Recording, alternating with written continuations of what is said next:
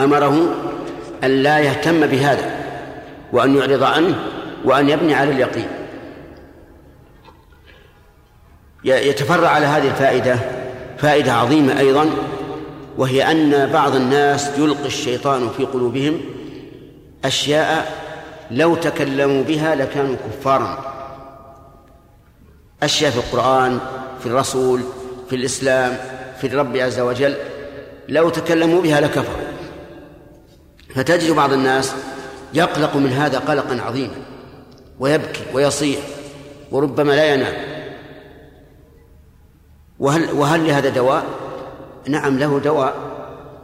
هذا الحديث. وش الأصل؟ الأصل بقاء إسلامه وأنه على دين. ويدل لهذا أنك لو قلت له هل تعتقد ما يخيل إليك لقال أعوذ بالله أنا أبرأ منه. بل أنا الآن ضائق صدري ضائق به. فنقول احمد الله الأصل بقاء إسلامك. بل قد قال النبي عليه الصلاة والسلام إن هذا صريح الإيمان. إن هذا صريح الإيمان أي الإيمان الخالص. ووجهه أن الشيطان إنما يأتي ليشكك الإنسان إذا كان إيمانه خالصا حتى يفسده. أما من كان إيمانه فاسدا فإنه لا يأتيه الشيطان بمثل هذه الأمور لأنه قد انتهى منه. ولهذا قيل لابن مسعود أو ابن عباس قيل له إن اليهود يقولون إننا لا نوسوس في صلاتنا. يعني إذا دخلنا في الصلاة خلاص خشع القلب والبدن. فقال نعم صدقوا إنهم لا لا يوسوسون وما يصنع الشيطان بقلب خراب. الشيطان ما يأتي القلب الخراب يخربه لأنه خربان من أصل لكن يأتي للقلب السليم حتى يفسده. ولهذا قال النبي صلى الله عليه وعلى آله وسلم ذاك صريح الإيمان. ومن فوائد هذا الحديث آه، طرد الأوهام بالأمور المحسوسة لقوله لا ينصرف حتى يسمع صوتا أو يجد ريحا. فإن قال قائل إذا كان الإنسان لا يشم ولا يسمع فماذا يصنع؟ نقول إن قول الرسول عليه الصلاة والسلام لا ينصرف حتى يسمع صوتا أو يجد ريحا ليس مراده نفس الصوت أو الريح بل مراده التحقق كأنه قال لا ينصرف حتى يتحقق ذلك ولكنه ضرب مثلا للتحقق بهذا بهذا المدرك بالحس وهو سماع الصوت وشم الرائحة. فإذا تيقن أنه خرج منه شيء وإن لم يسمع صوتا أو يجد ريحا أو يجد ريحا فإنه يعتبر محدثا. ومن فوائد هذا الحديث تحريم الانصراف من الصلاة بمثل هذا التخيل لقوله لا ينصرف ولا ناهي والأصل الأصل في النهي التحريم لكنه يقال إن كانت الصلاة فريضة فنعم لا يحل له أن ينصرف منها لأن من دخل في فرض لزمه إتمامه وإن كانت نافلة فإنه يكره أن يخرج منها لأن الأصل جواز الخروج من النوافل لكن يا, أخوان يا إخواننا لو قال قائل نعم الأصل أن النوافل لا لا يحرم الخروج منها بل, بل له أن يخرج منها. لكن الآن خروجه في هذه الحال خروجه في الواقع خضوع لما يلقيه الشيطان في قلبه. أفلا يمكن أن نقول إن الخروج محرم ولو في النافلة لئلا يخضع إلى وساوس الشيطان فيدركه الشيطان في هذا وفي غيره. أقول لو قيل هكذا لكان له وجه وإلا فالأصل أن الخروج من النافلة ليس بحرام. ولكن لو قيل نعم هو الأصل أنه ليس بحرام فيما لو خرج لغير هذا السبب. أما إذا خرج طاعة للشيطان حين ألقى في قلبه هذا الوساوس فهنا نقول بالتحريم. لأن لأن الإنسان لو لو خضع لهذا الشيء دخل عليه الشيطان في أمور أخرى دخل عليه في الصلاة دخل عليه في في شؤون الحياة الخاصة حتى يدخل عليه في الطلاق مثلا مع امرأته وأنت طلقت امرأتك وأنت فعلت وأنت فعلت.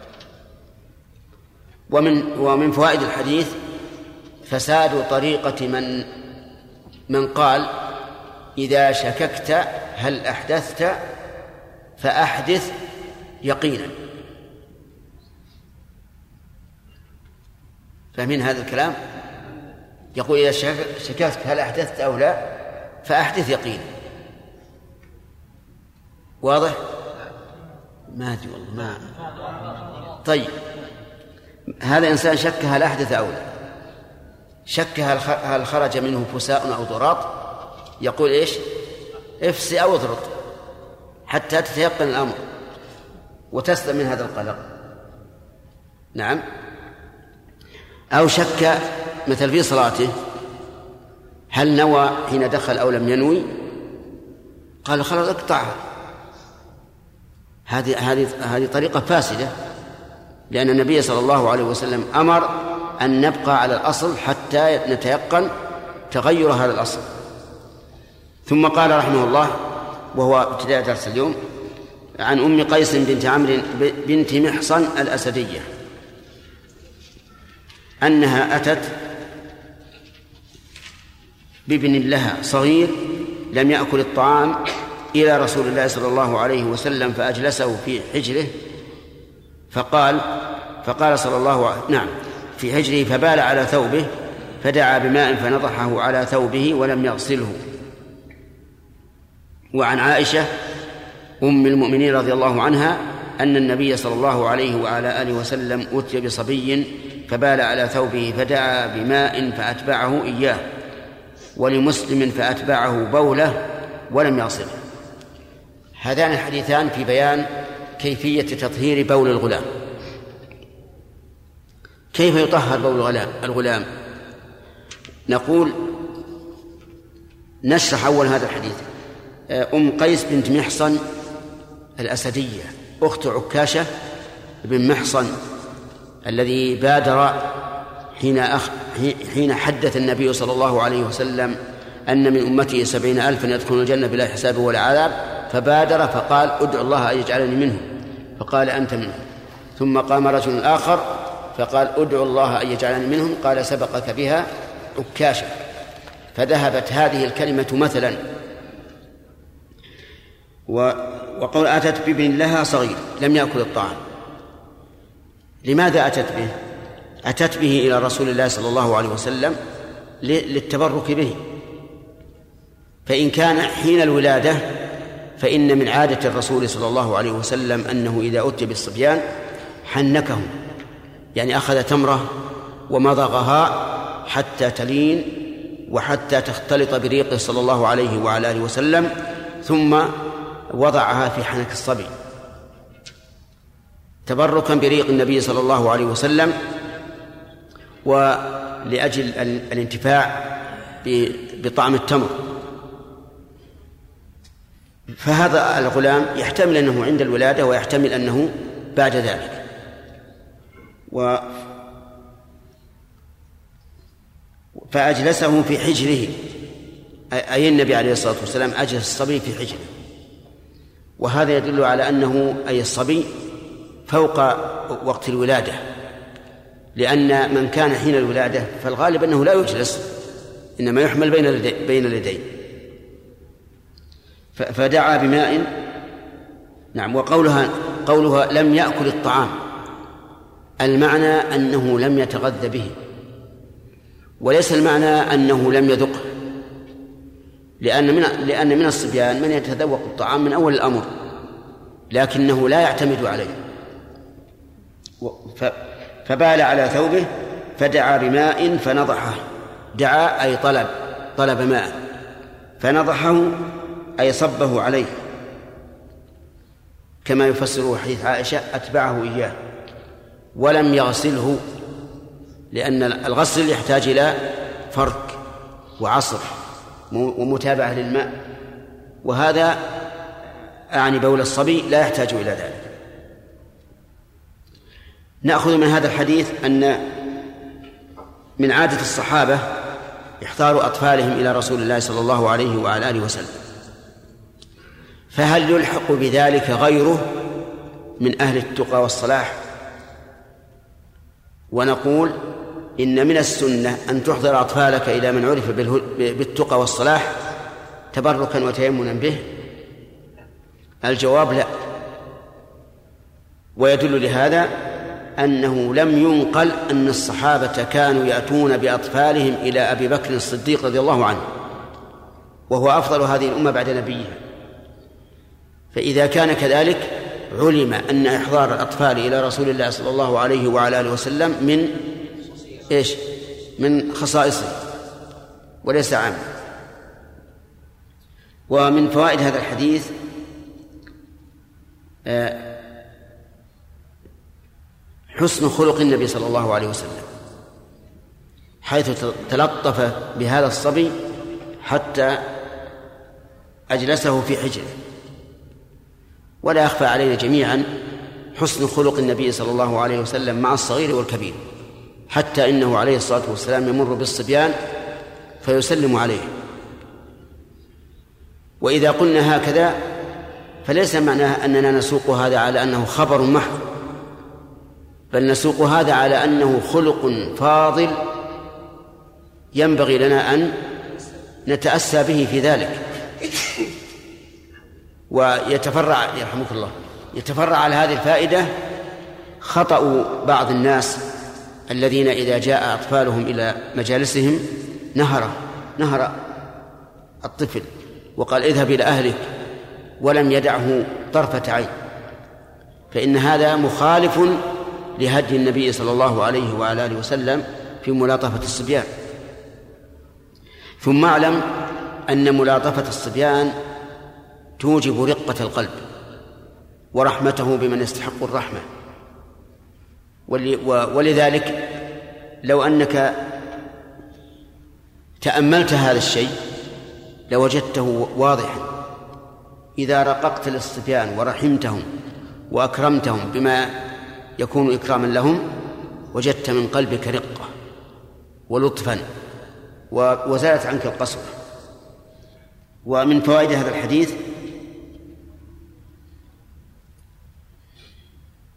جواز الاستعانة بالغير في إزالة النجاسة.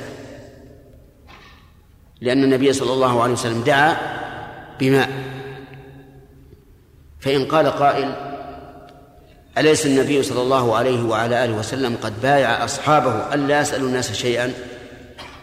قلنا بلى. لكن ما جرت العادة بأن سؤاله لا يعد نقصا فإنه لا بأس به. يعني ليس معنى ذلك أن لا تسأل أحدا شيئا.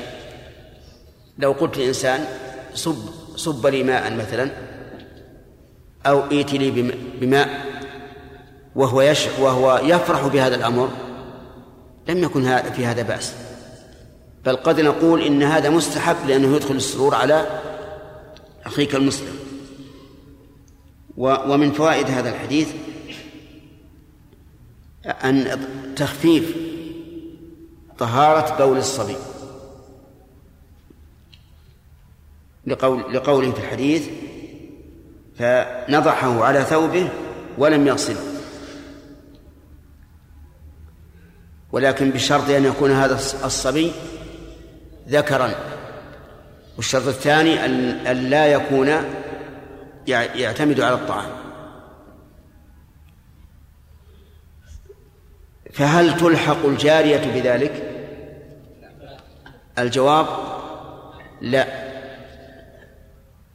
ووجه ووجهه أنه قد جاء في حديث عن الرسول عليه الصلاة والسلام أنه قال يغسل من بول الجارية ويرش من بول الغلام. وهذا صريح بالفرق.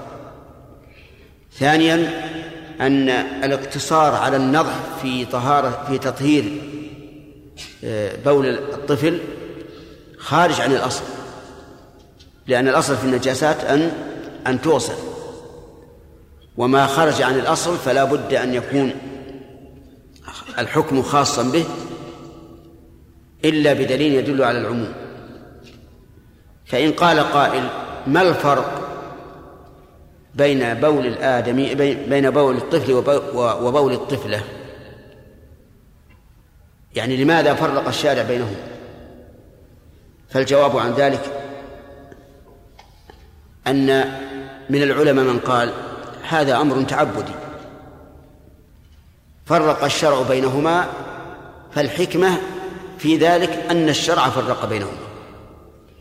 لأن مجرد تفريق الشارع يعتبر حكمة.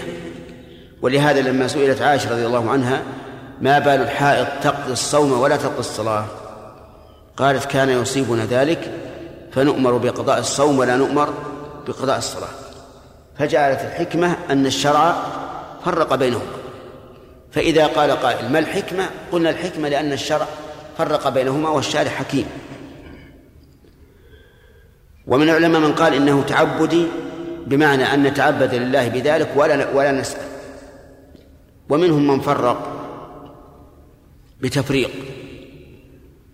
قد يكون هو سبب التفريق أو قد يكون هو سبب التفريق أو غيره. يقول إن بول الذكر خفيف وذلك لأنه يتغذى بخفيف وهو اللبن. وقوة الذكر أقوى من قوة المرأة. فإذا كان الغذاء لطيفا وكانت قوة الصبي وحرارته وطبيعته أشد من الأنثى فإنه يكون أخف. أما الأنثى فإن طبيعتها أقل حرارة من طبيعة الذكر فلا تقوى على تخفيف نجاسة الخارج. ثانيا قالوا إن الذكر يخرج بوله من ثقب ضيق فينتشر والأنثى بالعكس. ومعلوم أن انتشار النجاسة لو قلنا بالغسل صار فيه مشقة. وثالثا أن الغالب أن الطفل الذكر أحب إلى أهله من من الأنثى وهذا يؤدي إلى حمله كثيرا فيشق غسل بوله. فإن كانت هذه هي الحكمة فذاك وإن لم تكن هي الحكمة فالحكمة ما ما سبق. ما هو؟ التعبد يعني أن الشرع فرق بينهما فنعلم علم اليقين أن بينهما فرقا أوجب ذلك التفريق. وحديث عائشة رضي الله عنها كحديث أم قيس حيث صرح بأنه أتبعها البول أتبعه بوله ولم يغسله هذا وقد قسم العلماء رحمهم الله النجاسة من حيث التطهير إلى ثلاثة أقسام. مغلظة ومخففة وما بينهما. فالمغلظة نجاسة الكلب. فإن النبي صلى الله عليه وعلى آله وسلم أمر إذا ولغ الكلب في إناء أحدنا أن نغسله سبعا إحداها بالتراب. وهل يلحق به ما شابهه في الخبث والسبعية قيل يلحق به فألحقوا بذلك الخنزير. قالوا لأنه شر من الكلب فتكون نجاسة الخنزير مغلظة. وقيل لا إلحاق وهو الصحيح. وعلى هذا فينفرد بالنجاسة المغلظة ينفرد بذلك الكلب. القسم الثاني مخففة وهي إيش؟ بول الغلام الصغير الذي لم يأكل الطعام بشهوة وكذلك المذي على القول الراجح. فالنجاسة هنا مخففة ويكفي فيها النضح أي أن تصب عليها الماء حتى يعمها فتطهر. القسم الثالث الوسط وهو سائر النجاسات. ولا بد في غسل النجاسة لا بد من إزالة العين أي عين أي عين النجاسة فلو صببت عليه ماء مرة أو مرتين ولكن العين باقية لكونها آه، جفت على المحل ولم تزل بأول غسلة ولا ثاني غسلة فالواجب إيش؟ أن تغسلها حتى تزول طيب فنجاسة الكلب إذا طهرت وزالت بثلاث غسلات. هل نزيد؟ نعم نزيد. حتى نصل إلى إلى السبع إحداها بالتراب. وهذا التقسيم الذي ذكرناه فيما إذا كانت النجاسة على غير الأرض. أما إذا كانت على الأرض فسيأتي إن شاء الله ذكرها في حديث أنس في قصة الأعرابي الذي بال في طائفة المسجد فأمر النبي صلى الله عليه وسلم أن يصب على بوله ذنوب من ماء. لأن جميع النجاسات بالنسبة للأرض حكمها واحد. تزال عن النجاسة ويصب على محلها ماء ويكفي. والله أعلم. نعم.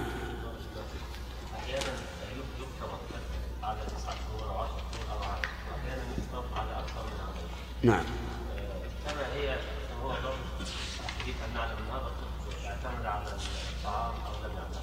نعم.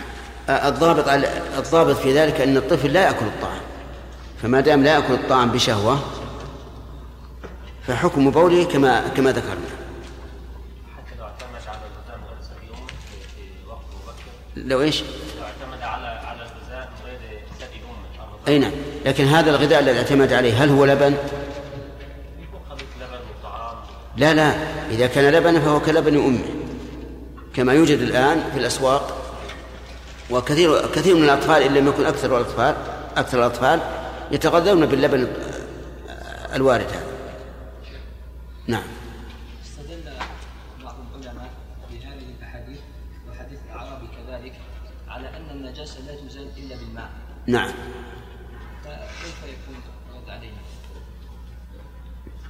الجواب على هذا أن يقال إن الماء خصه النبي عليه الصلاة والسلام بذلك لأنه أيسر ما يكون. في ذلك الوقت. يعني ليس هناك مواد آه، تزيل النجاسة في عهد الرسول عليه الصلاة والسلام. واضح؟ يعني النجاسة عبارة عن عين خبيثة. هذه العين الخبيثة متى زالت؟ زال حكمها لأن الحكم يدور مع علته. لكن في عهد الرسول صلى الله عليه وسلم ما في مواد كيماوية تزيلها بسرعة وتطهرها بأكثر من من تطهير الماء.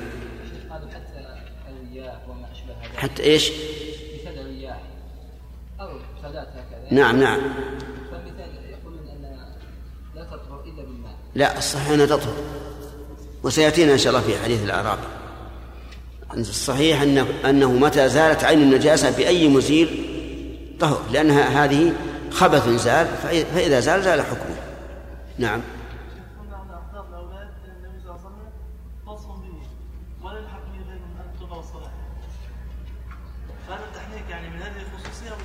نعم.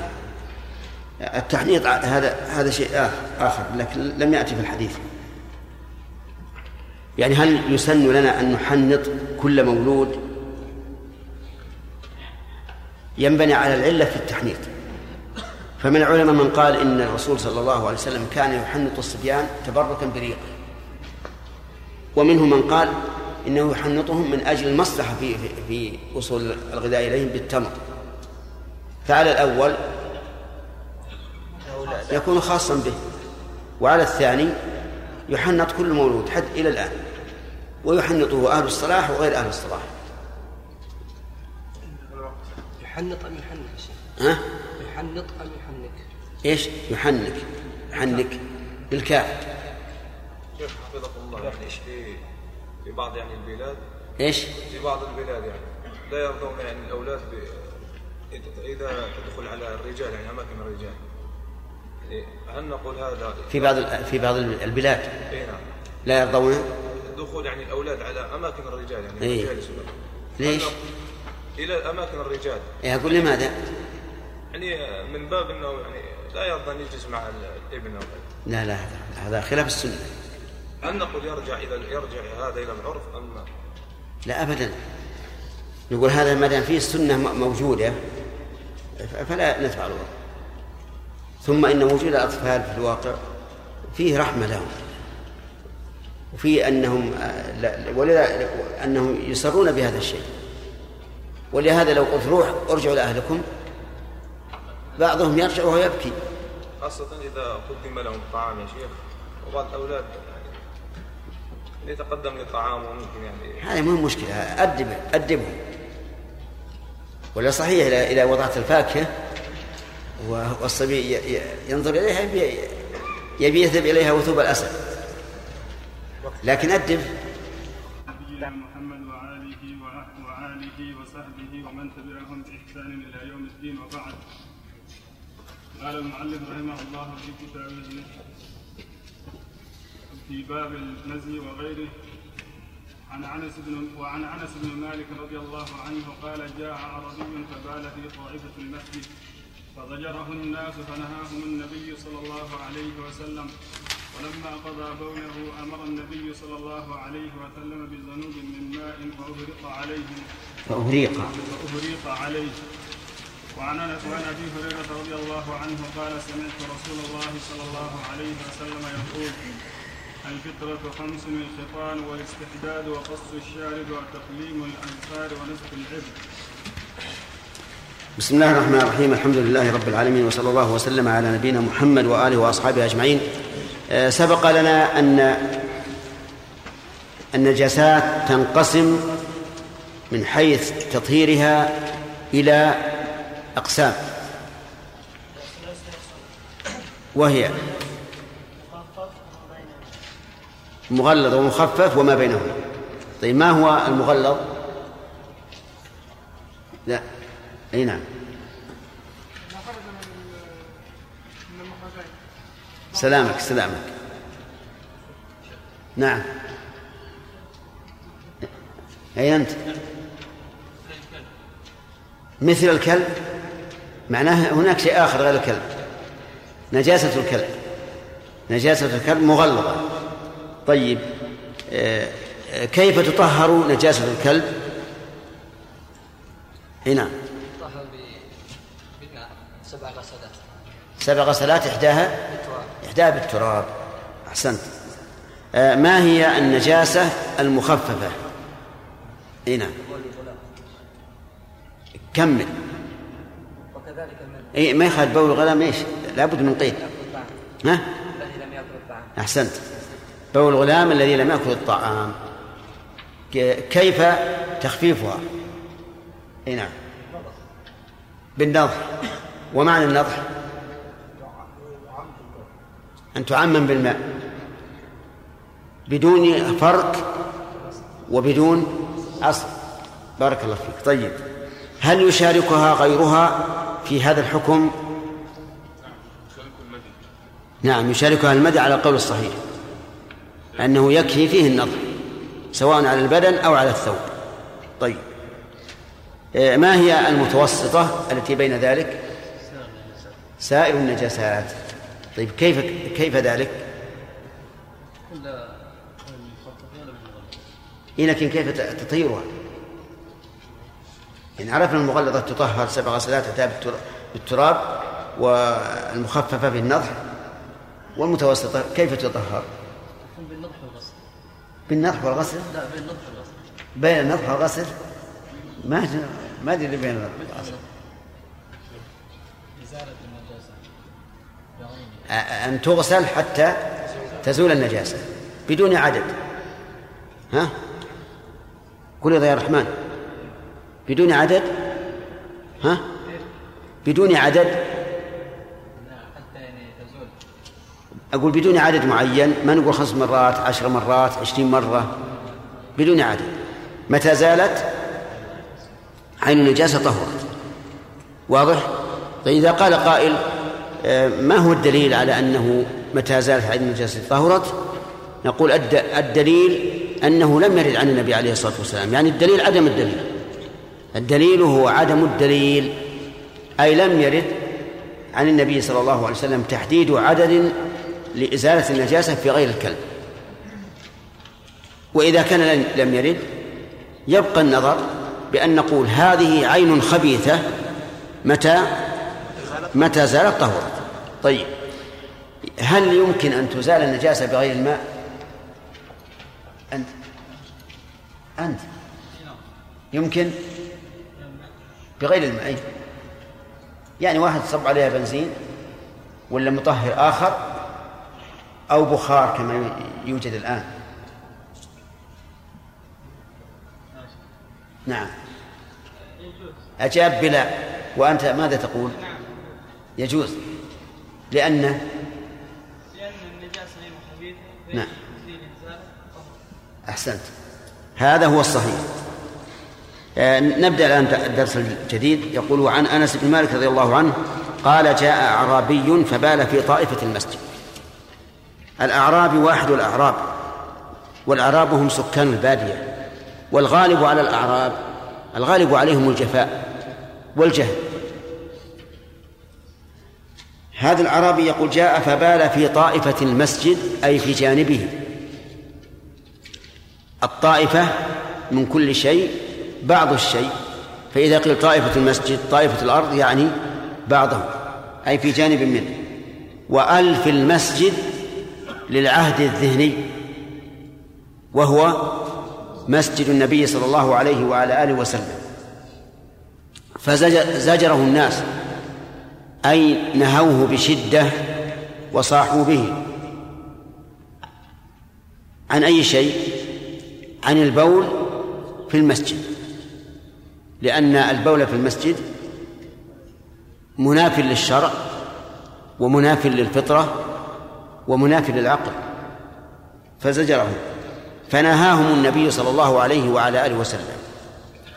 النهي طلب الكف على وجه الاستعلاء طلب الكف عن الفعل على وجه الاستعلاء. إذا نهاهم أي طلب منهم أن يكفوا عن زجره طيب وقولنا في النهي إنه طلب الكف على وجه الاستعلاء. خرج به طلب الكف على وجه المساواة. وخرج به طلب الكف على وجه التذلل. فالأول الذي على وجه المساواة يسمى التماسا. والثاني يسمى دعاء. يسمى دعاء. فإذا قلت ربنا لا تؤاخذنا هذا لا تقول إنا لا ناهية بل تقول لا للدعاء أو دعائية. وإذا قلت لصاحبك لا تفعل كذا وهو مساو لك ولا تشعر أنك أنك بقولك هنا استعليت عليه فهذا يسمى التماسا أما النهي فإن الناهي يشعر بأنه فوق المنهي. فنهاهم النبي صلى الله عليه وعلى آله وسلم فلما قضى بوله أو قضى بوله بالنصب ولا بالرفع؟ بالنصب. كقول القائل قضيتك حقك. وفي القرآن الكريم فقضاهن سبع سماوات. إذن قضى تكون متعدية وتكون لازمة. فتقول قضى الشيء بمعنى انقضى وتقول قضى الشيء بمعنى أداه وفرغ منه. فلما قضى بوله أمر النبي صلى الله عليه وعلى آله وسلم بذنوب من ماء. أمر من أمر؟ الصحابة أو واحد من الصحابة.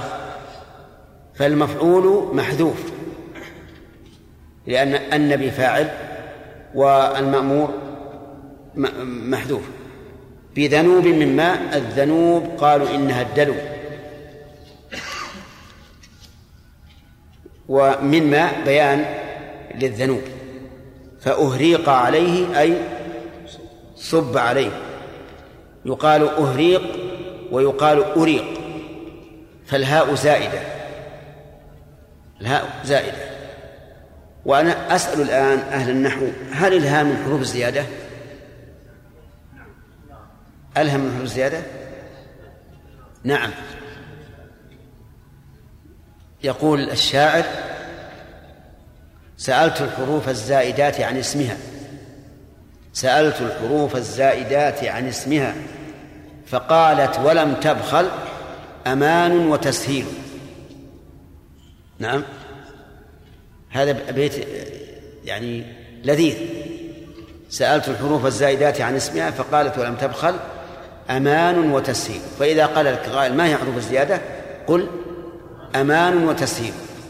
والأخ صالح محمد قال سألتمونيها. هذه أيضا حروف زيادة. سألتمونيها. لكن عندما تقول أمان وتسهيل هذا ألذ على السمع.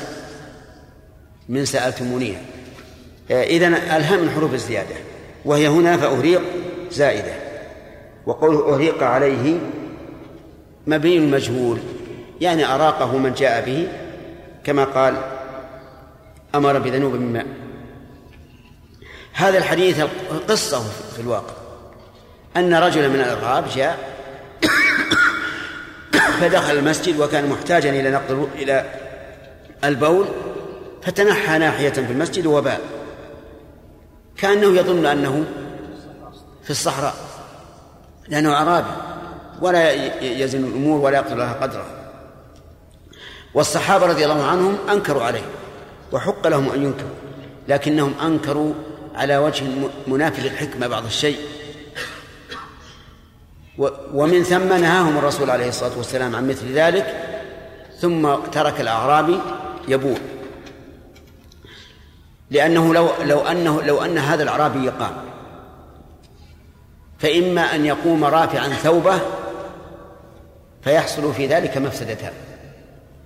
المفسدة الأولى كشف العورة والمفسدة الثانية أن أن النقط التي تكون باقية تلوث بقعة من المسجد أكثر مما لو بقي في مكان واحد. وإما أن ينزل ثوبه حتى لا تنكشف عورته وحينئذ يتلوث الثوب والفخذ ويحصل في ذلك مشقة على هذا الأعرابي. ثم إنه لو قام فهذا يعني أنه قطع بوله.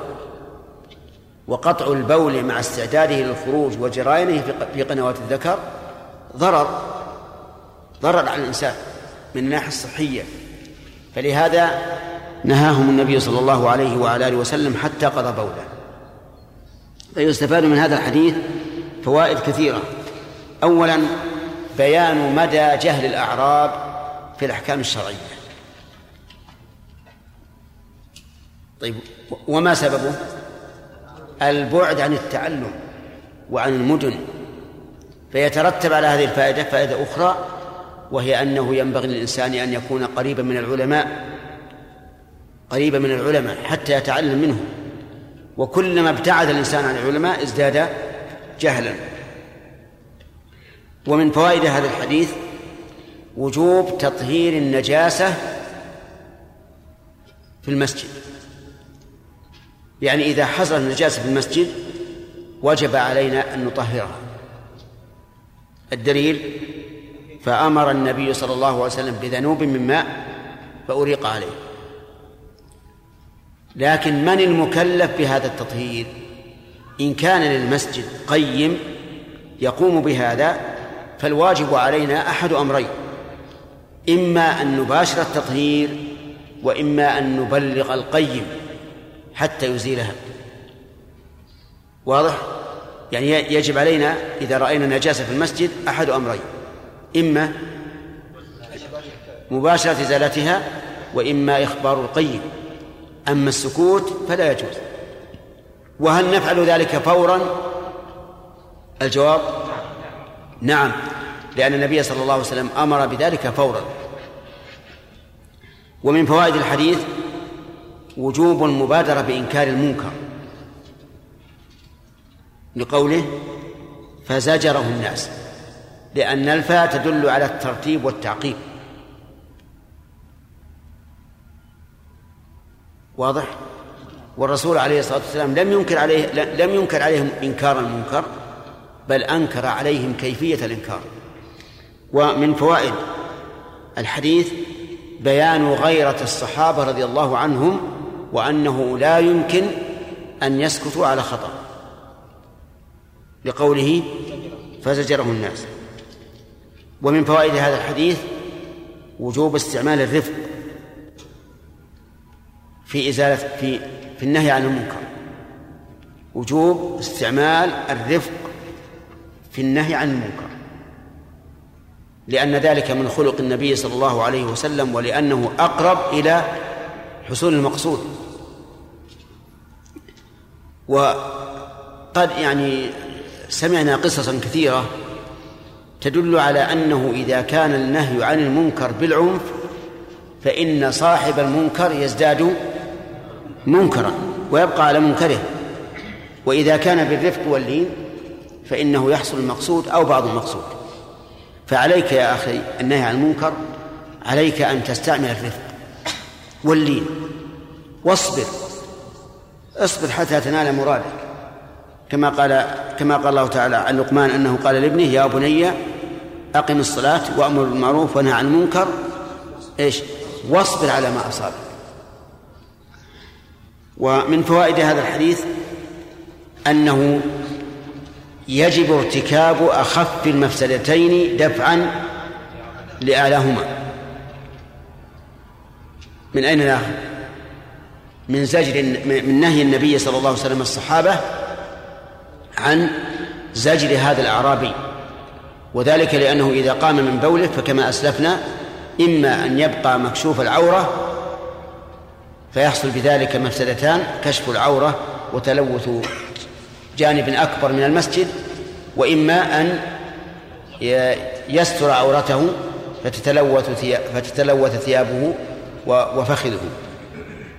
فيؤخذ من ذلك ما ذكرنا أنه إيش؟ يجب ارتكاب أدنى المفسدتين لدفع أعلاهما وهذا إذا اضطررنا إلى ارتكاب المفسدة. أما إذا أمكن أن نرفع المفسدة من الأصل فهذا هو الواجب. ومن فوائد هذا الحديث حكمة النبي صلى الله عليه وسلم في تغيير في تغيير المنكر حيث بادر بنهيهم وترك الأعرابي يبقى يبول في المسجد. ومن فوائد هذا الحديث وجوب وجوب استعمال الماء في إزالة النجاسة. وأن النجاسة لا تزول بغير الماء.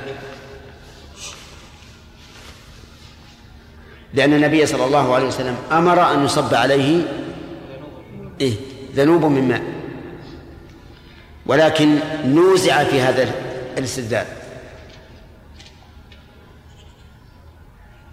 من نازع فيه؟ نازع فيه من يقول إن النجاسة تطهر أو إن الأرض المتنجسة تطهر بالشمس والريح. كمذهب أبي حنيفة رحمه الله واختيار شيخ الإسلام ابن تيمية رحمه الله.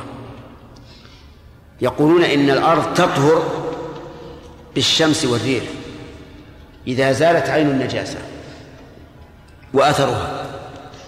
وأجابوا عن هذا الحديث بأن النبي صلى الله عليه وسلم أمر أن يصب عليه ماء نظرا لسرعة إزالة النجاسة. والمسجد كما تعلمون يصلى فيه. فمن أجل المبادرة بإزالة النجاسة أمر بصب الماء. ولو أن ولو أن هذه الأرض لم يصب عليها الماء وطهرت بعد يومين أو ثلاثة بالشمس والريح لكانت طاهرة. ولا شك أن هذا الجواب جواب سديد. فيقال إن الرسول صلى الله عليه وسلم أمر بالماء لأنه إيش؟ أسرع. والمسجد يحتاج الناس إليه في الصلاة. ومن فوائد هذا هذا الحديث أنه لا يشترط العدد في إزالة النجاسة على الأرض. لأن النبي صلى الله عليه وسلم أمر أن يصب عليه الماء. ولو كان هناك عدد معين لبينه. وهل هذا شامل لنجاسة الكلب ونجاسة غيره؟ الجواب نعم. وذلك لأن الأرض تسرع يسرع إذا تسرع إزالة النجاسة فيها فلذلك لا يشترط لها عدد. ومن فوائد الحديث أنه لا يشترط أن يحفر الإنسان مكان النجاسة على الأرض. دليله أن النبي صلى الله عليه وسلم لم يأمر بإيش؟ بحفر الأرض. وكذلك لا يشترط أن تحوض الأرض. وكان الناس فيما سبق لما كانت المساجد تفرش بالرمل إذا حصل فيها نجاسة حوطوها هكذا لأجل أن يصبوا الماء عليها. لكن الحديث هنا لا يدل على ذلك بل يكتفى بصبه حتى وإن ساح الماء عن مكان النجاسة فهو طاهر. فنعم ومن فوائد هذا الحديث جواز توكيل الغير في إزالة النجاسة. يعني يجوز أن تقول لشخص من الناس يا فلان أزل النجاسة في التي في المسجد.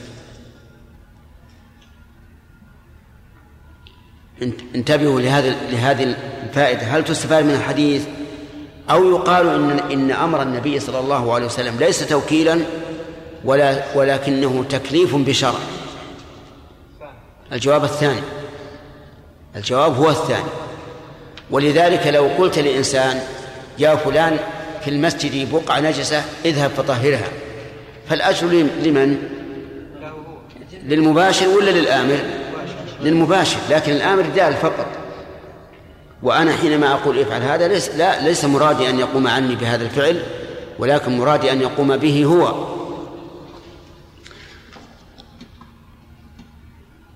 في آخر الحديث في آخر الحديث أن الرسول صلى الله عليه وسلم دعا هذا الأعرابي وقال له إن هذه المساجد لا يصلح فيها شيء من الأذى والقدر وإنما هي للصلاة والتكبير وقراءة القرآن أو كما قال فالأعرابي فرح بهذا وقال اللهم ارحمني ومحمدا ولا ترحم معنا أحدا ليش؟ لأن محمد عليه الصلاة والسلام عمله باللطف واللين والآخرون ساحوا به وزجروه. وهو أعرابي لا يدرك فأراد أن يجعل الرحمة له وللرسول صلى الله عليه وسلم. وليته قال اللهم ارحمني ومحمدا قلنا ما في مانع. هذا إبراهيم موسى قال اللهم رب اغفر لي ولأخي. لكن المهم أنه قال لا ترحم معنا أحدا فيه رواية قال له لقد تحجرت واسعا يا أخ العرب. لأن رحمة الله واسعة. ربنا وسعت كل شيء رحمة وعلما. قال وعن أبي هريرة رضي الله عنه قال سمعت رسول الله صلى الله عليه وعلى آله وسلم يقول الفطرة خمس الختان والاستحداد وقص الشارب وتقليم الأظفار ونتف الأبد. أو الإبط يصلح هذا وهذا. الفطرة خمس. ما هي الفطرة؟ الفطرة تطلق على معاني متعددة. وأقرب ما يكون في هذا في وأقرب ما يكون معناها في هذا السياق أن المراد بالفطرة ما استحسنه الناس. يعني الفطرة التي جبل الناس عليها و واستحسنوها هي هذه الأشياء. الختان والثاني الاستحداد والثالث قص الشارب والرابع تقليم الأظفار والخامس نتف الإبط. ويأتي إن شاء الله الكلام عليها في المستقبل. نعم سامح. نعم. نعم. سمعتم كلامه؟ يقول إذا بال في المسجد في إناء. إن كان هناك ضرورة فلا بأس مثل أن يكون مريضا في المسجد ولا يمكن أن يحمل إلى خارج المسجد فلا بأس وإلا فإنه حرام. نعم. الظاهر يدخل في الضرورة يدخل في الضرورة لكن في في وقتنا الحاضر يمكن أن يجعل معه آه، كيسة من النايلون أحسن من كونه يكشف العورة أمام الناس ويبول أمام الناس. لأن حتى لو فعل هذا فسيصيح به الناس. لكن إذا جعل هذا هذا الكيس من داخل الثوب وبال به فلا بأس سواء عن كبير أو صغير للضرورة. نعم. نعم. مسألة الأمر بالمعروف والنهي عن المنكر. قد يكون في بعض الأحيان لا يزول المنكر إلا بالقوة. فهل تكون بحسب الأحوال؟ لا هذا هذا الذي هذا الذي تذكره هو التغيير. تغيير غير الأمر والنهي. ولهذا يلتبس على بعض الطلبة آه، الفرق بين هذه الأمور الثلاثة الدعوة والأمر والنهي والتغيير. وكلها مامور بها. ادع إلى سبيل ربك بالحكمة والموعظة الحسنة. النهي عن المنكر ولتكن منكم أمة يدعون إلى الخير ويأمرون بالمعروف وينهون عن المنكر.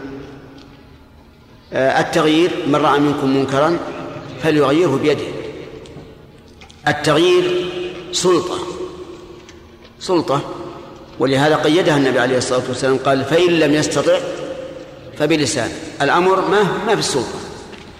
تأمره بالخير وتنهى عن الشر. لكن ما لك سلطة عليه. الدعوة أيضا أعم وأخف. تقف في مكان مجتمع في مسجد في مدرسة في غيرها تعظ الناس. هذه دعوة. واضح؟ التغيير الذي تريده أنت هذا لا يكون إلا من ذي سلطة. فإذا فإذا قدرنا أن ولي الأمر جعل السلطة آه، سلطة التغيير إلى طائفة معينة. فتكون وظيفتي أنا هو الأمر والنهي. والأمر والنهي لا لا لا تنبغي فيه الشدة.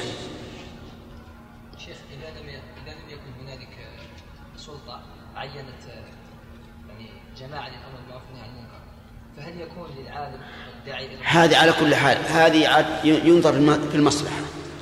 قد يكون الداعي مثلا الآمر بالمعروف والنهي عن المنكر معه جماعة عنده قدرة أن آه، ينهى هذا بشدة أو يغير بيده. لكن ربما فيما بعد تكون المسألة عكسية. يحصل في هذا ضرر عظيم على هذا الآمر الناهي وعلى غيره أيضا.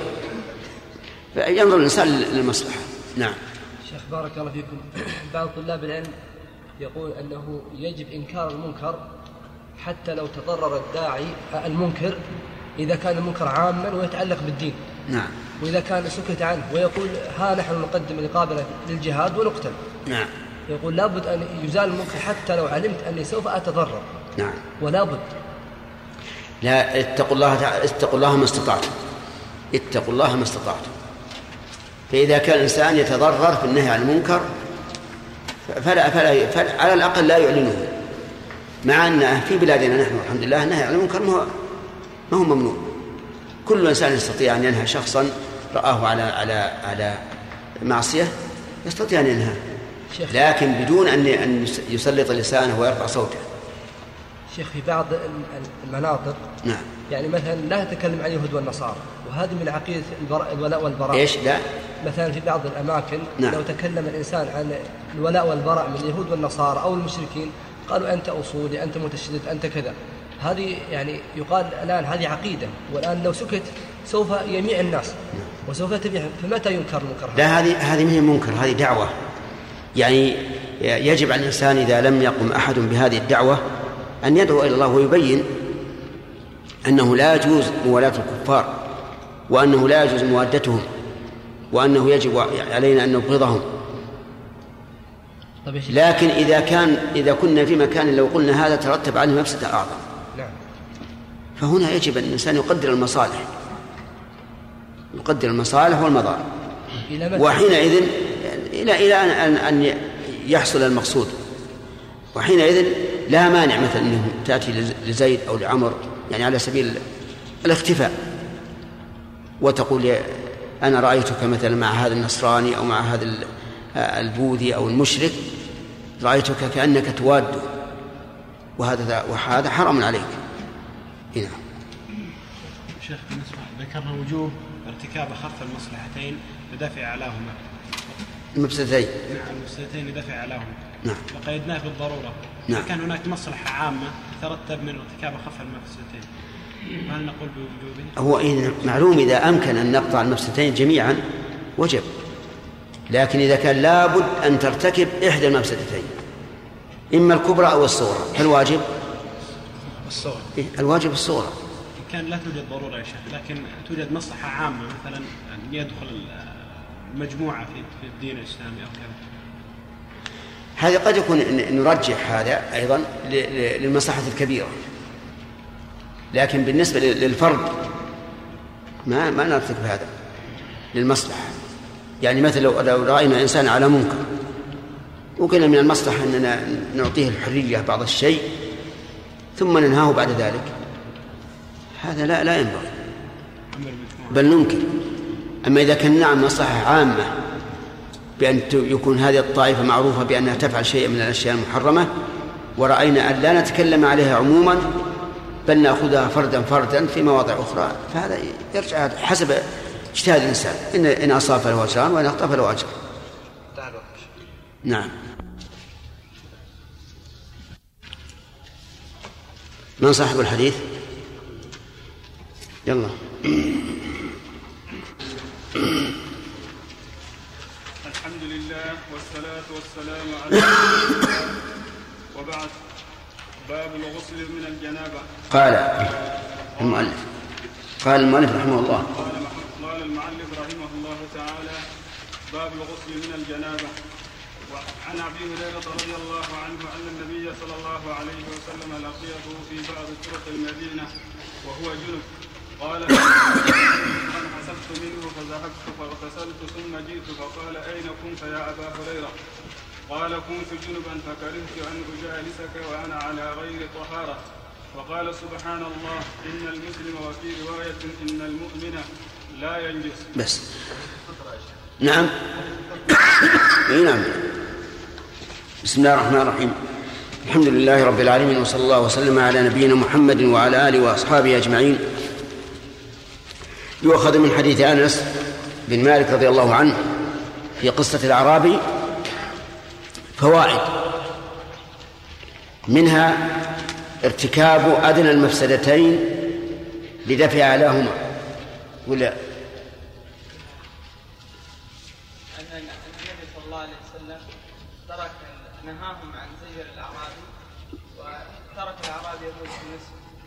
نعم.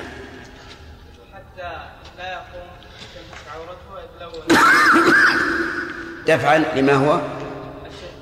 لما هو أشد. ما وجه أن إبقاءه يكمل بوله أهون من أن يقوم؟ لأنه إن قام حصل مفسدتان فهو انكشاف عورته وتلويث مكان أكبر لأنه إذا قام إما أن يبقى مكشوف العورة فيترتب على ذلك؟ مفسدتان. ها؟ وإما ما هما؟ انكشاف عورته نعم. وأن مكان نعم. وإما يقطع بوله وفيه ضرر. وإما؟ لا لا. ذكرنا أنه إن إن قام مكشوف العورة لازم من ذلك مفسدتان. انكشاف عورته وتلوث بقع- بقعة أكبر. وإن سترها تلوث ثوبه وفخذه نعم. لازم من ذلك تلوث ثوبه و وثيابه و وأفخاذه. والمفسدة قد حصلت الآن. المفسدة التي هي البول في المسجد قد حصلت. لا ترتفع حتى لو قال لم ترتفع. طيب وأخذنا منه فائدة عظيمة في النهي عن المنكر وهو أن يكون برفق. إنه ينبغي للنهي عن المنكر أن ينهى برفق. نعم. يحيى. نعم لأن النبي صلى الله عليه وسلم نهى, نهى الصحابة. الصحابة لما زجروه النبي صلى الله عليه وسلم نهاهم.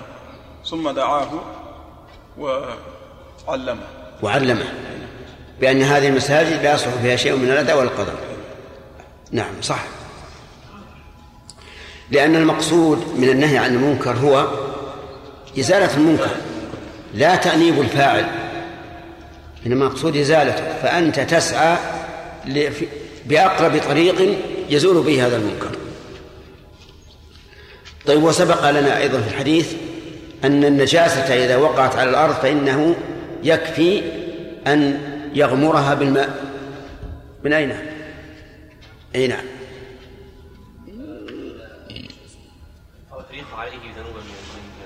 نعم. لأن النبي صلى الله عليه وسلم أمر أن يراق عليه كمل. ذنوب من الماء طيب. إذا كانت النجاسة ذات جرم التي في, في الأرض كالدم الجاف والعذرة فهل يكفي أن نصب عليها الماء أم ماذا؟ عقيلي يكفي حتى تزول. ها؟ صب عليها ماء حتى تزول.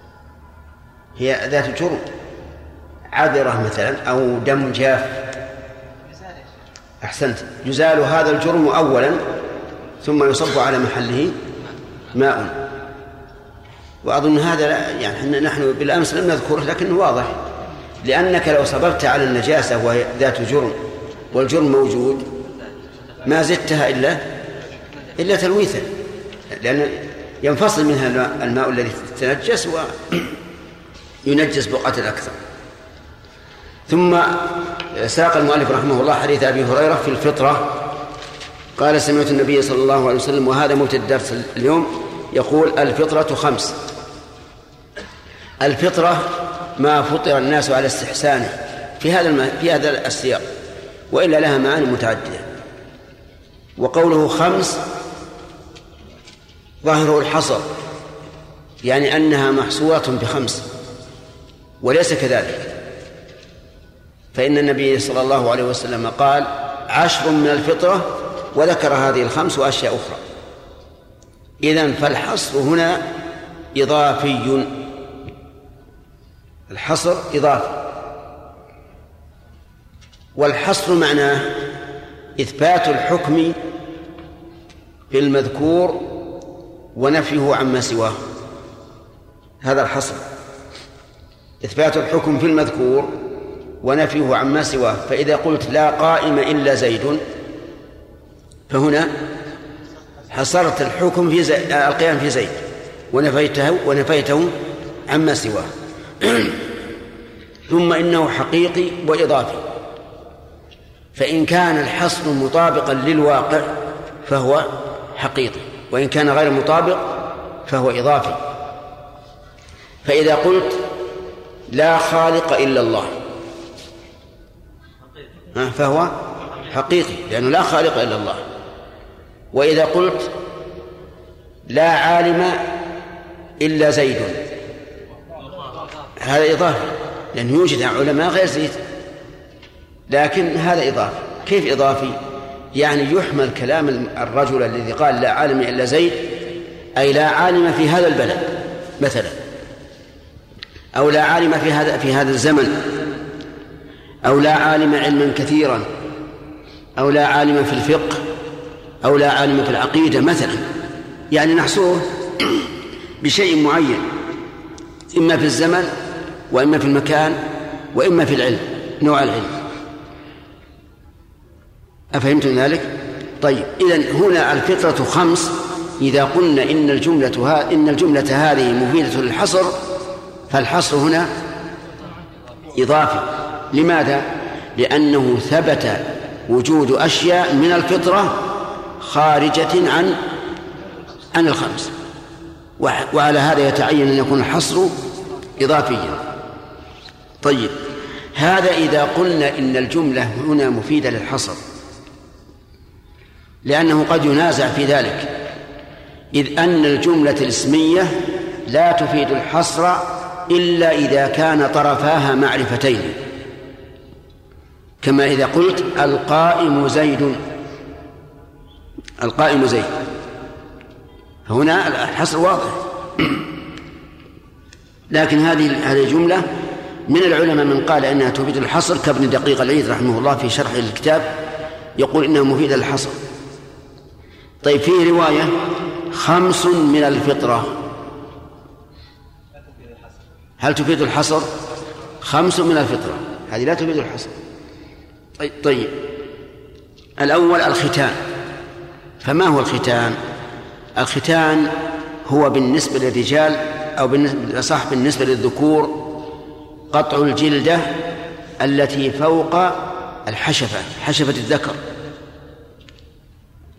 بالنسبة للأنثى قطع الجلدة الزائدة في فرجها وهي معروفة عند النساء. هذا هو الختان.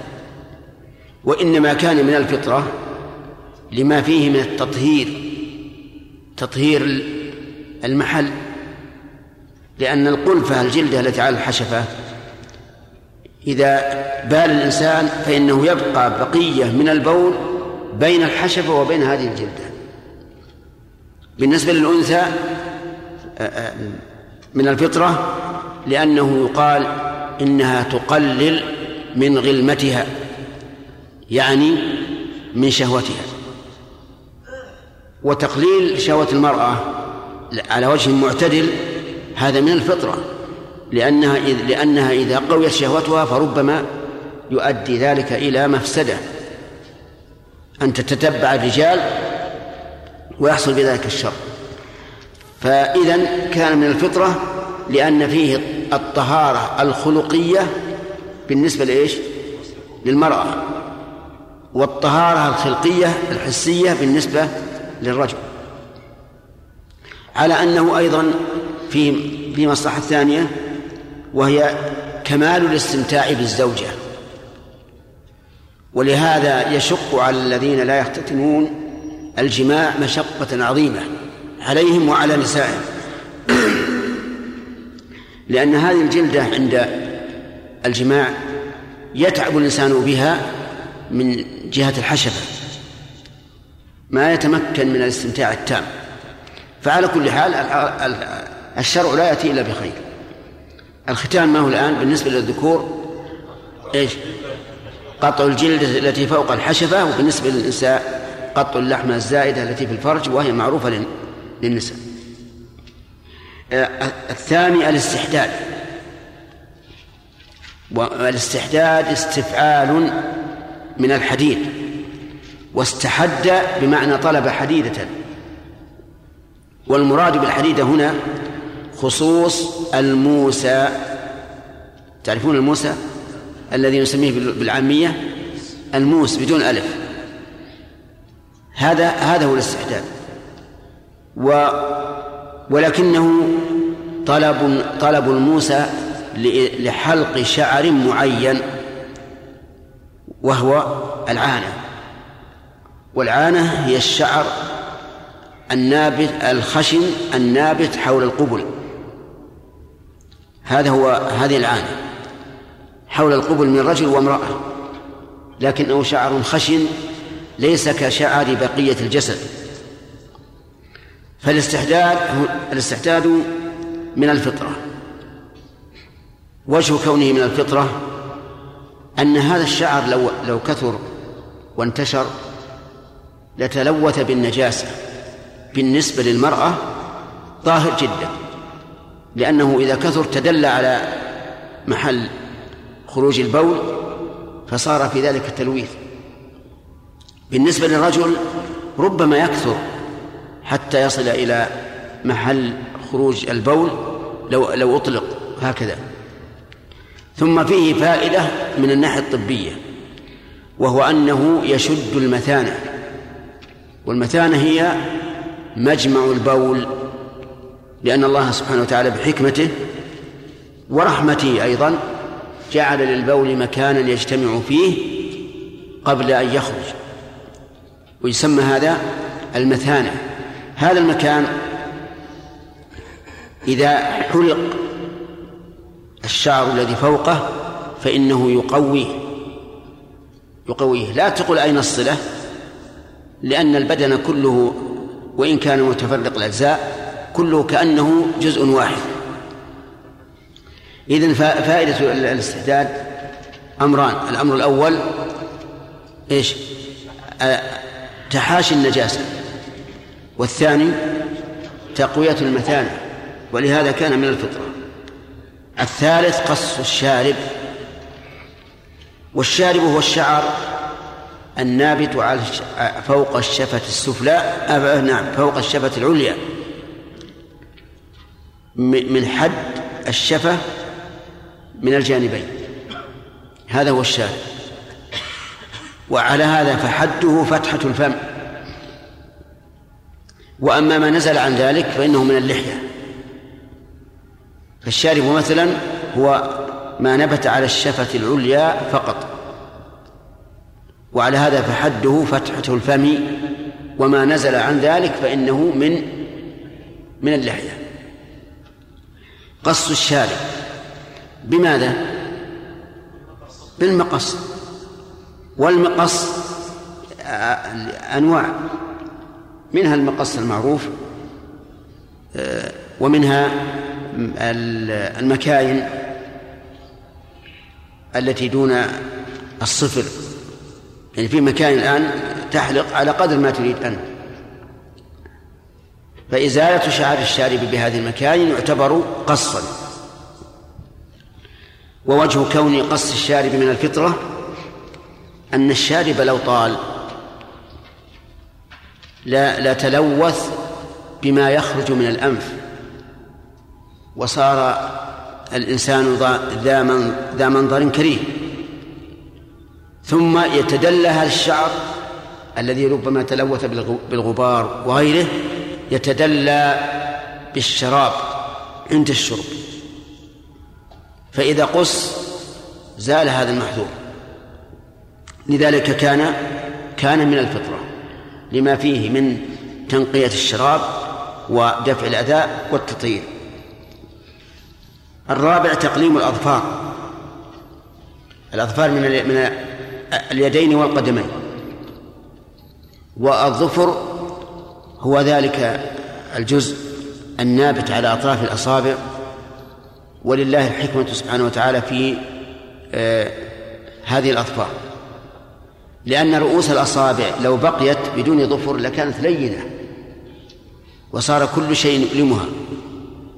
وما استطاع الإنسان أن يحل شيئا معقودا ومنافعها كثيرة. ومنها من منافعها أنها آلة للذبح. توافقون؟ عند الحبشة لكن هذا غلط. لأن الرسول صلى الله عليه وسلم قال ما أنهر الدم وذكر اسم الله عليه فكل إلا السن والظفر. لكن الحبشة حبشة ما ما ما دخل الإسلام فيهم أما لما دخل الإسلام فيهم كانوا كغيرهم من الناس. طيب تقليم الأظفار اليدين والرجلين؟ الجميع اليدين والرجلين. لأن نعم لأن طولهما يؤدي إلى تراكم الأوساخ فيما بين الظفر واللحم. وهذه الأوساخ قد تكون مؤذية وقد تكون ضارة. ربما تحمل جراثيم تودي بصحة الإنسان. فلذلك كان من الفطرة إزالتها. الخامس نتف الإبط أو الأبط يعني نتف شعره. وأنتم تعلمون أن الإبط أنه محل آه، منكتم يكثر فيه العرق. وإذا كثر العرق وتلبد على هذا الشعر صار للإنسان رائحة كريهة. فلذلك كانت إزالته من من الفطرة التي يطلبها كل إنسان. ولكن قد يقول قائل لماذا فرق النبي صلى الله عليه وعلى آله وسلم بين الاستحداد الذي هو حلق شعر العانة وبين الإبط الذي فالإبط جعله نتفا وذاك حلقا. لماذا؟ لأن نتف الإبط يؤدي إلى ضعف أصول الشعر. وإذا ضعفت أصول الشعر قل نموه ونباته. وبالتالي يمحي من, من, من هذا المكان. ينمحي إطلاقا. قد يقول قائل إن نتف الإبط صعب على بعض الناس خصوصا الذين لم يعتادوه. يشق عليهم النتف فماذا نصنع إذا شق؟ نقول إن كان مشقة تحتمل فليصبر حتى يتمرن على ذلك ثم تزول المشقة. وإن كانت مشقة لا تحتمل فهناك أشياء تقوم مقام النتف آه، من المواد الكيماوية يمكن أن يدهن الإنسان بها حتى يزول هذا الشعر. أما حلقه فإنه لا ينبغي لأن الحلق يؤدي إلى قوة الشعر وإلى وفرته والمطلوب هو إضعاف هذا الشعر حتى يزول بالكلية. إذا إذا لم نجد مواد كيماوية آه، نتلفه بها فالقص أولى من من الحلق. لأن القص لا لا, يعطي الشعر قوة ووفرة. وانتهى الدرس وإن شاء الله تعالى بقية الفوائد غدا. لا ما هو غدا. بقية الفوائد إن شاء الله يوم السبت. لأن غدا ما في درس. عشان باصل بعض الجهات. نعم. اي غدا صباحا ما في درس. اي نعم. ها ما فيه الخميس ما فيه طيب عندنا خمس دقائق يا حميد أي نعم إيش هل يجوز؟ ال... الذي إيش؟ إيه؟ على إيش؟ على الش... على كيف يمر الموس على وجهه وما عنده يعني ها يعني قصدي حتى حتى هذه بعض الناس سبحان الله لا يكون له شعر في وجهه وبعض الناس يكون له شعر لكنه متفرق. تجد هنا مثلا شوي وهنا شوي. فيستأذن في أن يحلق لحيته. يقول أنا أحلقها من أجل أن تخرج. فما رأيكم؟ هل نقول إن الوسائل لا أحكم المقاصد؟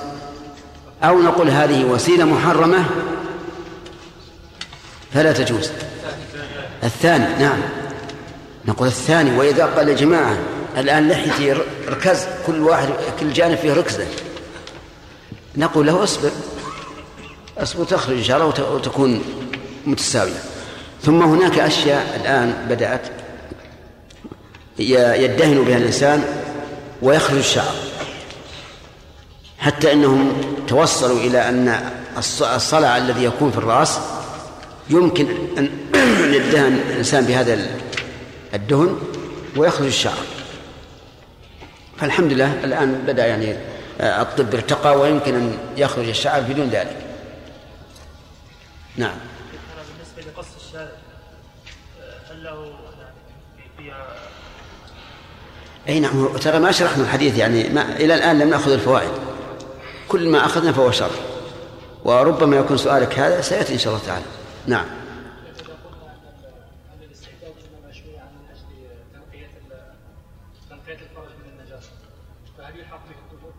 نعم. هذا أيضا ربما يتكلم عليه في الفوائد. ولكن على كل حال الدبر ليس من هذا النوع. لكن إذا قدرنا أن الإنسان حول دبره شعر كثير فإنه يزيله. ويقال إن الحديث لم لم يذكره لأنه نادر في الناس. ما كل الناس يكون عنده هذا. نعم. النجاسات إزالة النجاسة بالاستجمار هل هي لعينها أو لأثرها؟ هي لعينها وأثرها. لكن الأثر قد يكون صعب. ما يمكن إلا مشقة شديدة. ولهذا نقول يطهر المحل بالاستجمار إذا بقي أثر لا يزيله إلا الماء. نعم. عن أبي هريرة رضي الله عنه أن النبي صلى الله عليه وسلم لقيه في بعض طرق المدينة وهو جنب. قال فانخلصت منه فذهبت فاغتسلت ثم جئت. فقال أين كنت يا أبا هريرة؟ قال كنت كنت جنبا فكرهت أن أجالسك وأنا على غير طهارة. فقال سبحان الله إن المسلم وفي رواية المؤمن لا ييس بسم الله الرحمن الرحيم. الحمد لله رب العالمين وصلى الله وسلم على نبينا محمد وآله وأصحابه أجمعين. اظننا لم نتكلم على فوائد الحديث السابق. نعم. آه، من قال النبي صلى الله عليه وسلم الفطرة خمس إلى آخره من فوائد هذا هذا الحديث أن من حسن التعليم أن تحصر المعلومات. ليكون ذلك أقرب إلى فهمها وأمكن في حفظها. دليله قوله إيش؟ الفطرة خمس. ومن ثم أخذ العلماء رحمهم الله السير على حصر الأركان والشروط والواجبات والمفسدات وما أشبه ذلك. لأن هذا يوجب تقريب العلم للمخاطب وحفظه وبقاؤه في ذهنه. من فوائد هذه الآية من فوائد هذا الحديث أن الفطرة خمس. لا لكن هل هذا العدد للحصر أو لا؟ الأصل في العدد أنه للحصر. الأصل في العدد أنه للحصر لا سيما مع وجود القرينة. فإذا قلت لك أكرم أربعة رجال فالمعنى لا تكرم سواه لأني حددت لك. وهكذا إذا جاء في النصوص الحصر فإن الأصل أنه إذا جاء العدد فإن الأصل أنه للحصر ولا سيما مع وجود القرينة. وقولي ولا سيما مع وجود القرينة يحسن أن نمثل لذلك بسؤال النبي صلى الله عليه وعلى آله وسلم حيث قيل له يا رسول الله ماذا يتقى من الضحايا؟ ماذا يتقى من الضحايا؟ فقال أربع وأشار بأصابعه عليه الصلاة والسلام. العوراء والبين عورها إلى آخر الحديث. فهنا الأربع تفيد إيش؟ الحصر. لا سيما وأنه أكدها بالإشارة بأصابعه. يعني فما سوى هذه الأربع؟ يضحى به. هنا نقول الأصل في العدد الحصر لكن إذا ورد ما يدل على أنه لا حصر أخذنا به. كما في الحديث الآخر عشر من الفطرة وذكر منها خمسا أخر, سوى هذه. من فوائد هذا الحديث أن الختان من الفطرة. الختان من الفطرة. ونسأل الإخوان الذين حضروا أخيرا من الجامعة الإسلامية واحد منهم يرفع يده. اللي حضروا أخيرا اللي أمس أو قبل أمس. متى جئت؟ أي لا إحنا قلنا أمس أو قبل أمس. من؟ ارفع يدك ما هو الختان؟ ها؟ طيب لا نريد من من الجامعة الإسلامية ما في أحد ها؟ وش محمد؟ من الجامعة الإسلامية؟ طيب ما هو الختان؟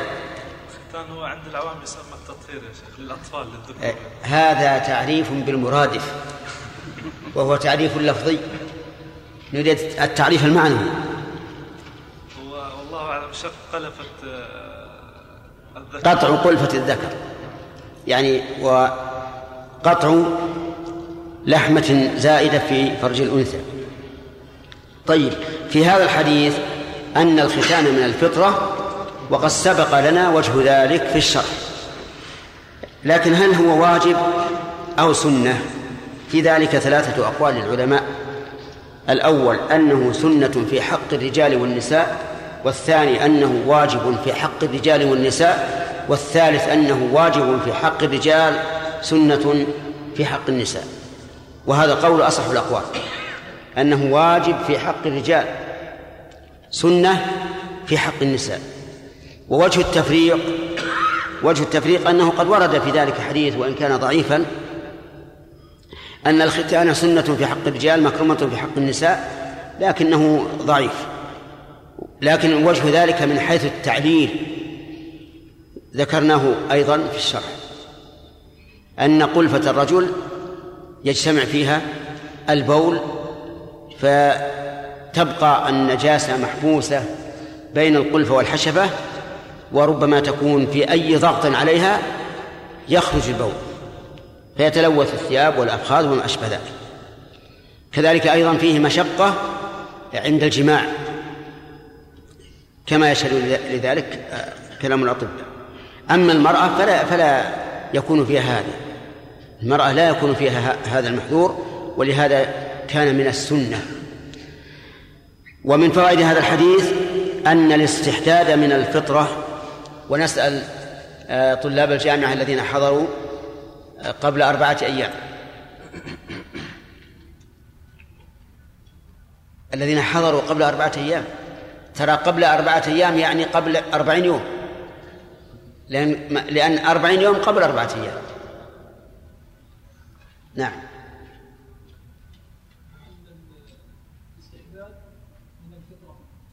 ما معنى الاستحداد يعني حلق العانة. بمعنى أوضح وأقصر. أحسنت حلق العانة. فهل هو واجب أو سنة؟ أكثر العلماء على أنه سنة. لكن حديث أنس رضي الله عنه في الصحيح أن النبي صلى الله عليه وسلم وقت لهم أن لا تترك فوق أربعين ظاهره يدل على الوجوب وأن الاستحداد واجب. فإذا طالت العانة فإنه فإنها تحلق. ولا ولا ولا تترك فوق أربعين. الثالث قص الشارب. والشارب آه، نريد أن نعرف ما هو الشارب.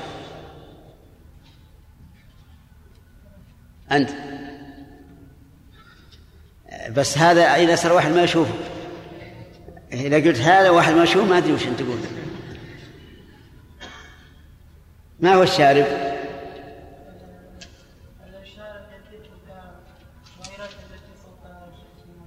أحسنت. هو الشعر الذي فوق الشفة العليا. هذا هو الشارب.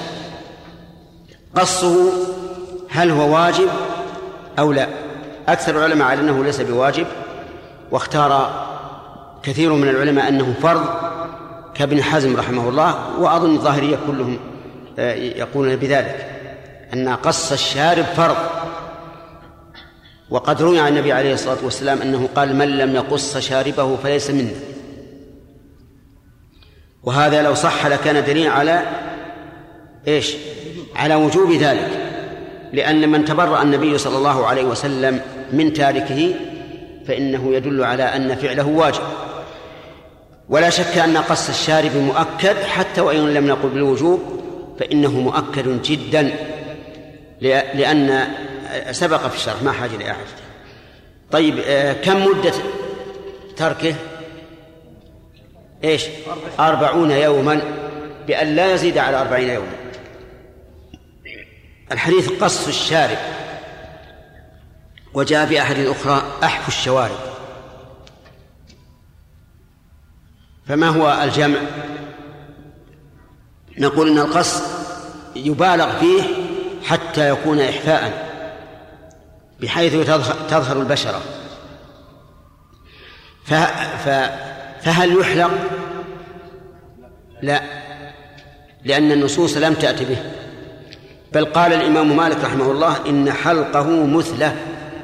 ينبغي أن يعد أن يؤدب فاعله. ولقد صدق رحمه الله أن حلقه مثله. لأنك إذا رأيت الرجل الذي حلق شاربه ولا سيما إذا كان له لحية سوداء كثيفة فإنك تنفر من, من, من مرآه. وهذا مثله. نعم. تقليم الأظفار. أي من الفطرة. تقليم الأظفار من الفطرة. وهل هو واجب؟ نقول أكثر العلماء على أنه سنة ولو قيل بالوجوب لكان له وجه لأن الأظفار يعلق بها من الأوساخ ما قد يحمل الجراثيم المهلكة. ولأن هذا تشبه بمن؟ بالحيوان وبالحبشة أيضا لأن الحبشة مداهم أظفارهم. ومن فوائد الحديث أن نتف الإبط من الفطرة.